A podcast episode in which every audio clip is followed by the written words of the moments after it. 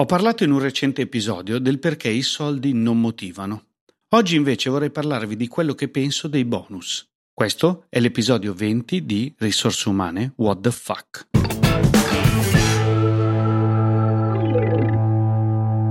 Se rassetti la tua camera ogni giorno ti darò 10 euro tra 6 mesi e mezzo.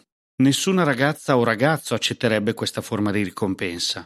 È troppo dilazionata nel tempo e poco motivante. Anzi, per nulla motivante. Eppure, nel mondo del business, crediamo che questa forma di incentivo sia efficace. Perché? Ditemi voi quanto vi impegnate in un'attività oggi tenendo conto che tra 217 giorni riceverete, forse, un bonus. Nulla, di fatto non vi impegnate per niente. Quello che succede nella realtà è che noi ci aspettiamo un bonus in relazione alla sensazione che abbiamo fatto bene o male nell'anno di lavoro. Ma di solito pensiamo di aver fatto bene, quindi il bonus ci è dovuto. Pensate che alcuni studi dicono che l'80% delle persone pensa di avere lavorato meglio della media. Perciò, anche dando il giusto bonus, avresti delle persone che pensano di meritare di più della media degli altri della tua azienda e che di fatto quindi sarebbero scontente della cifra che ricevono. Questa situazione è aggravata dal fatto che la performance review avviene spesso solo una volta all'anno ed è l'unico momento in cui si riceve un feedback. Per cui molte persone ricevono un bonus più basso di quello che si aspettano insieme a un feedback negativo. Questo divario tra aspettativa e realtà rende di fatto il bonus, soldi in più semplificando, demotivante. In più, se scopro che Marco, che reputo sia un pirla, prende più bonus di me, non solo mi demotivo, ma mi arrabbio. Se invece a fine anno mi dai un bonus che mi attendo, eh, me lo sono meritato. Questo è il pensiero della gente. O cosa succede se invece ricevo un bonus più alto di quello atteso? Sono contento, certo, a tutti fa piacere ricevere più soldi, ma la motivazione, per assurdo, non aumenta. È come se dicessi evidentemente avevo ragione, ho lavorato meglio della media, me lo merito più alto.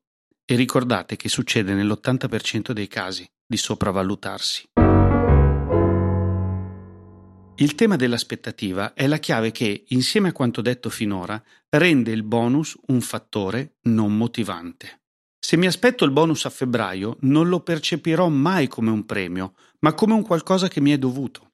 Questa aspettativa fa somigliare il bonus a uno stipendio, a un'altra mensilità, quattordicesima, quindicesima, e lo stipendio di per sé non motiva, quando mi arriva il 27 del mese è la concretizzazione del contratto che ho con la mia azienda.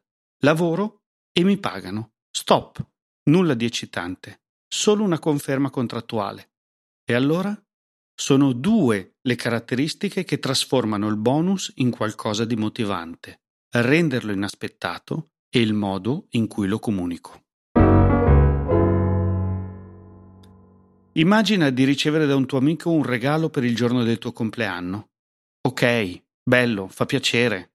Ma cosa accade se ricevi il medesimo regalo in un giorno qualunque dell'anno? Sei al settimo cielo, non te l'aspetti e il fatto che qualcuno ti abbia pensato senza che ci fossero ricorrenze ufficiali ti fa piacere, ti fa sentire speciale, apprezzato, riconosciuto. Lo stesso dovrebbe essere per i bonus. Per questo dovrebbero essere slegati da un calendario fisso ed essere dati quando qualcuno fa qualcosa di speciale, magari pensando anche a qualcosa di non solo monetario, ma legarlo a qualcosa di più profondo, più pensato.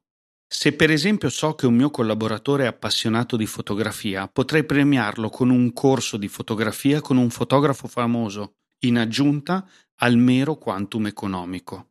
Quindi il fatto di renderlo inaspettato, legandolo molto vicino nel tempo a qualcosa di eccezionale e legarlo anche a qualcosa che non sia solo pecuniario, rende il bonus qualcosa di eccezionale e un reale apprezzamento.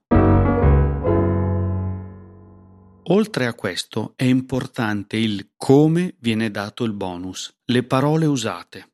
Perché il bonus funziona come motivatore quando è solo una parte economica o pecuniaria di un apprezzamento molto più ampio, quando è un quantum di qualcosa di più grande.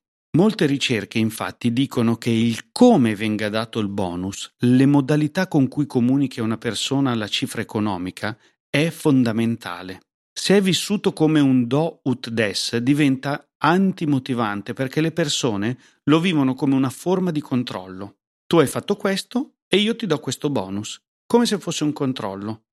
Ma se è accompagnato da parole di stima e di apprezzamento, diventa una parte di qualcosa di più alto, che mira a sottolineare l'importanza della persona nel raggiungere sia risultati aziendali, sia lo scopo più alto, sia la realizzazione della persona stessa.